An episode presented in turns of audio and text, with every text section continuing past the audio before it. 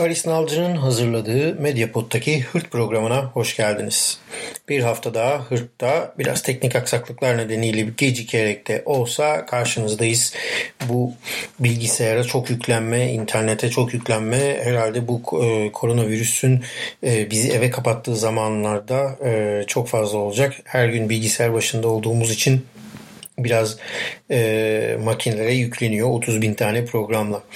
Efendim yine Hırt'ta günün anlam ve önemini e, anlatan bir anlam ve önemine değinen bir program e, la karşınızdayım. Kulaklarınızın pasını e, benim bu e, enteresan sesimle gidermeye çalışacağım.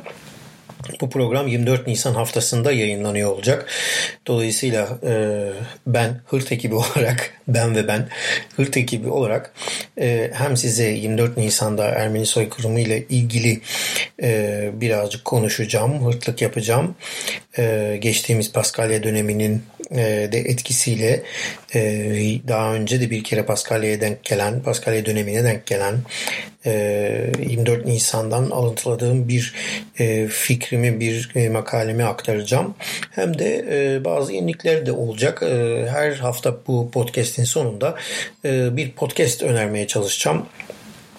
Ee, Karanlık İşler podcast'ini önereceğim. Karanlık Bölge podcast'ini önereceğim aslında bugün ama sonrasında konuşuruz tekrardan. Bir de ufak şarkım olacak size. Ee, geçtiğimiz gün e, sosyal medyada Haçik Turuslu e, Türkiye'li bir Ermeni e, Belçika'da yaşıyor. D J'lik yapıyor. E, kendisi e, ve e, burada bizim radyoya en çok yardım edenlerden biri. E, Haçik bir anısını paylaşarak e, bir e, mixini bu eve kapandığımız karantina günlerinde o da bir mix yapmış tabii. Kendini müziğe vurmuş. Paylaştı. O mixte de yirmi dört Nisan'da e, öldürülen sekiz yaşındaki anneannesinin e, e, boğazının kesildiğini anlatıyor ve e, sonra e, boğazı kesilmiş ama ölmemiş ve anneannesini yine bir Türk e, kurtarmış. Bir Türk komşusu kurtarmış. İşte komşuluk duygularının, komşuluk ilişkilerinin ne kadar önemli olduğunu bir kez daha anladığımız bu koronavirüs lockdown günlerinde belki yirmi dört Nisan'da biraz da bunu anlamak gerekiyor. Daha önce birçok proje yaptım ben. Bunlardan bir tane yirmi dört Nisan'da ve soykırımla ilgili Türkiye-Ermenistan ilişkileri vesaire bir sürü şey olabilir ama belki bunlardan en ilginçlerinden birisi Ermenistan tarafından gelen Bizi Kurtaran Türkler projesiydi. Bu Bizi Kurtaran Türkler projesini aslında bir podcast haline getirebilirim. Bence çok sevilir. İşte kurtaran da Türkiye, o yüzden sevilir. İlk başta yirmi dört Nisan Ermeni soykırımı ile ilgili, Ermeni Süryani soykırımı ile ilgili Kürtler çok fazla aslında suçlu gösterildi. Dolayısıyla bunu çok seviyordu devlet. Türkiye devleti çünkü kendi üstünden bir şey atmış oluyordu. Ee, ama e, biz biraz da belki de zenginliği üzerinde e, durmak e, üzerine bir şeyler kurmaya çalışmalıyız. E, öncelikle kendi görüşümü söyleyeyim. Ben e, aslında bu Yahudi soykırımı ile ilgili, Holokost'la ilgili bir söylem vardır. Derler ki e, yani e, unutmayacağız ama affe, e, unutmayacağız Unutu, unutmayacağız ama affedebiliriz derler. Ee, bir de bunun tersi vardır. Affetmeyeceğiz ama unutabiliriz derler. Ben unutmayacağız ama affedebiliriz deneyim tarafındanım. Bunu Slavoj Zizek, e, Zizek söylemişti bir konuşmasında. E, yani şu anda olan içinde bulunduğumuz durum içerisinde Türkiye'li e, Ermeniler zaten orada yaşarken yani bize hep onu sorarlardı eskiden. Yani düşmanla birlikte yaşıyorsun derlerdi. Ortada düşman yok ki. Arkadaş yani şu anda içinde bulunduğumuz duruma baksanıza. Düşman dediğiniz şey ufacık bir virüs. Ee, düşmanlaştırmak ne bu arada? Kime ne oluyor? Ee, Boko Haram üyeleri mesela e, teröristtir, düşmandır. E, adamların seksenini birden hapishanede öldürmüşler iki gün önce. Bu vesileyle kimse bakmıyor diye. Avrupa'nın ormanlarında kaybolmuş mültecilere kimse bakmıyor. Adamlar nereden gelmiş, ne olmuşlar diye şu anda. E, ufacık bir şey dünyada her şeyi e, gözümüzün önünden götürebilir. Medya bu yüzden çok güçlü aslında. Size bazı şeyleri cımbızla çekip göster- gösteriyor. yani uzun süredir bu medya işinin içinde e, yer alan bir insan olarak şu anda günümüzde ne okuyacak gazete ne de E, dinleyecek e, televizyon, seyredecek televizyon bulamıyorum. Yani Euronews seyrettiğinde aa bir dakika bunu Araplar da almıştı Avrupa'nın göbeğinde diyorsun. E, işte e, Rus televizyonu seyrettiğinde aa Putinci bunlar falan diyorsun. E, C N N seyrettiğinde Amerikanizm pompalıyorlar. Yani bunları görüyoruz ama e, ilginç. Yani C N N'de şöyle söyleyeyim, koronavirüs E, zamanında e, televizyona aldıkları doktorlar bile C N N'in ne yakın şirketler ve ona reklam veren şirketlerin e, doktorları. Yani senin iyi bir doktor olup olmadığına değil e, C N N e, onun da iş yapıp yapmadığına bakıyor. O da ona sorduğunda o da diyecek ki ama ne yapayım, yani o da reklam veriyor, ilanı veren adama öncelik vermek zorundayım diyecek. E, dolayısıyla Ee, yapacak bir şey yok. Yani dolayısıyla siz, bu, bu medya sizi, yani bizi çok bulandırıyor. Yani düşünün ki öyle bir medya var ki Türkiye zaten biliyorsunuz e, medya konusunda hiç e, anla ak değil. Ben eminim ki sol medya bile e, şu anda çok şey düşünmek durumundadır. Daha önce de düşünüyordur. İşte nasıl şimdi herkes Agos'un durumuna geldi. Yani satışlar düşünce ne yapacağız? Za bakıyorlarsa da bunun çıkış yolu e, durduğun yerde durmaktır. Yani iyi dediğin şeyin arkasında duruyorsan, yıllardır düzgün gazetecilik yapıyorsan seni okuyanlar da eninde sonunda geri döneceklerdir diye düşünüyorum. Bu kadar bla bla gazetecilik üzerine yeter. Ee, şöyle yapalım. Ee, şimdi bu yirmi dört Nisan'la ilgili e, şunları söylemek istiyorum. Onu e, söyleyeyim. Yani Ermenileri e, kurtaran e, ailelerin olduğu kadar e, Ermenileri e, öne atan Ermeniler de olmuştur. Yani biz daha bu konunun bu tarafına bakmaya başlamadık bile. Holocaust'ta e, Holocaust'ta e, Almanlarla çalışan Yahudilerle ilgili çalışmalar var. Şimdi daha bizim Ermeni soykırımı ile ilgili herhangi bir yüzleşme olmadığı için neresinden nasıl olacağı, daha buraya nasıl geleceğiz, bu konuyla ilgili bunun travmatik etkilerini nasıl konuşacağız, buna daha çok uzun süre var. Hele ki koronavirüs zamanında bile Ermenistan'a yardım göndermek üzerinden itler, kopuklar falan filan gibi laflar edebil- edilebilen bir ülkede e, bence e, kamusal alanda e, toplumsal zihniyetin değişmesine e, daha çok var ne yazık ki. Bu konuda e, Ottoman e, Archives diye bir podcast var. İsterseniz onu dinleyin. E, dinleyebilirsiniz. E, bu arada küçük bir hatırlatma, e, Aras Yayıncılık Esayan Salonu ile ilgili e, bir video e, yapmıştı. E, Robert e, bir video röportaj yapmıştı Yektan Türk Yılmaz'la. E, podcast de yapacaklarmış. Bu evde kalma durumu herhalde herkesi podcast'e yönlendirecek. Çünkü zaten konuşan kafalardan o kadar çok sıkıldık ki artık podcast dinleyelim diyor herkes. Dolayısıyla benim buradaki önerim, biz önümüze bakalım arkadaşlar. Yani mesela kendimizden örnek gösterelim. Ne yapıyoruz biz, ne ediyoruz diye. Ben Türkiye'den çıkalı iki bin on altıda çıktım. Geri dönmek şu anda ne yazık ki mümkün değil.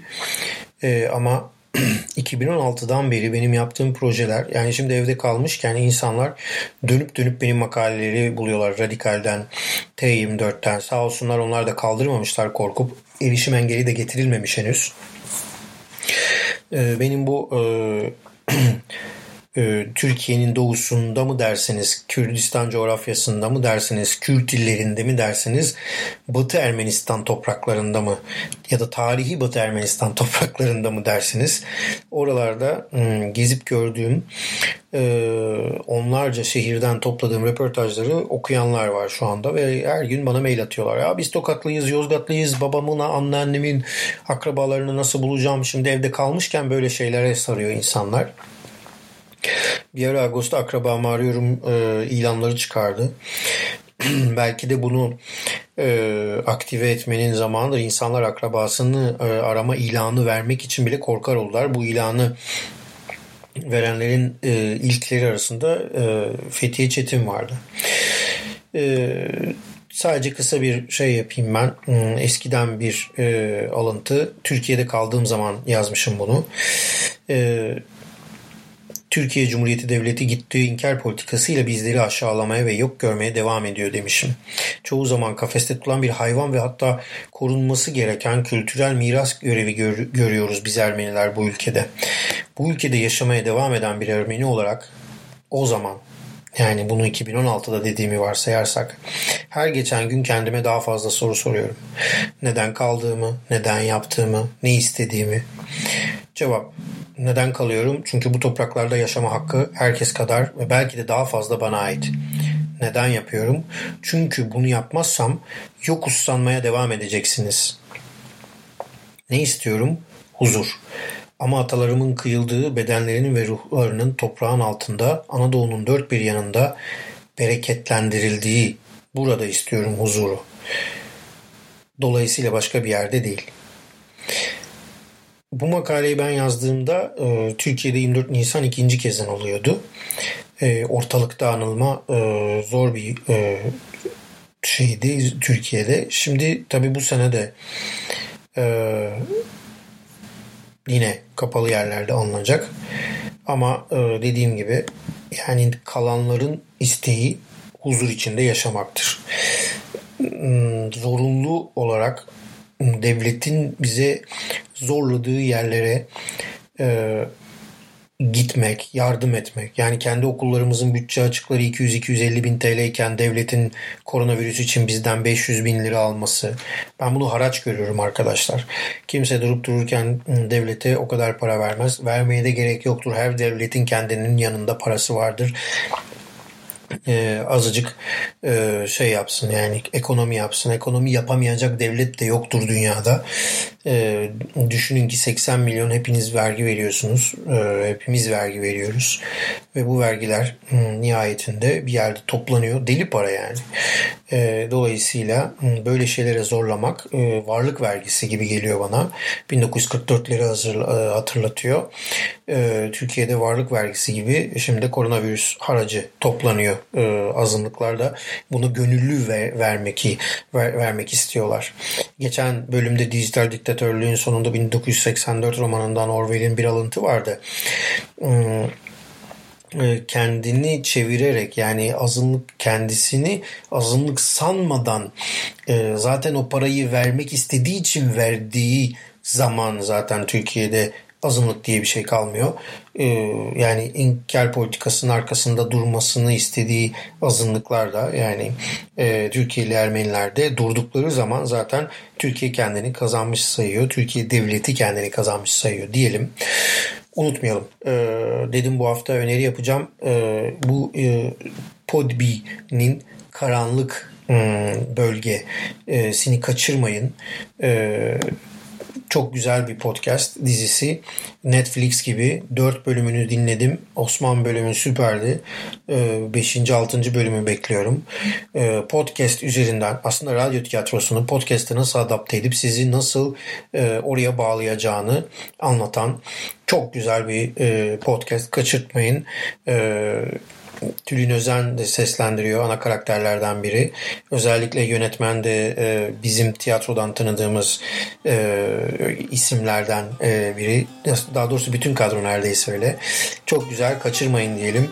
Hasret Rüzgarı Orhan Gencebay, e, Haçik Turuslu Brüksel'den mixle bu haftayı tamamlayalım. Haftaya görüşmek dileğiyle.